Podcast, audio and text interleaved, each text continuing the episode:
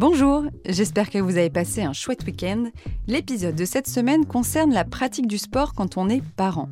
Et c'est Caroline, jeune maman, qui nous parle notamment d'organisation, d'équipement et de flexibilité. Qu'est-ce que tu aurais envie de dire à de jeunes parents qui souhaitent là maintenant se remettre au sport? Par où ils doivent commencer?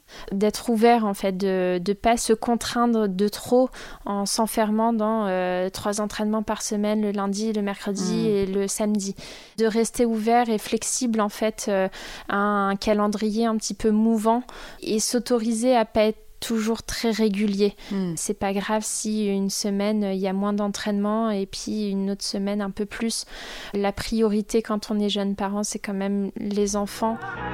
Retrouvez l'épisode intégral mercredi. Bonne semaine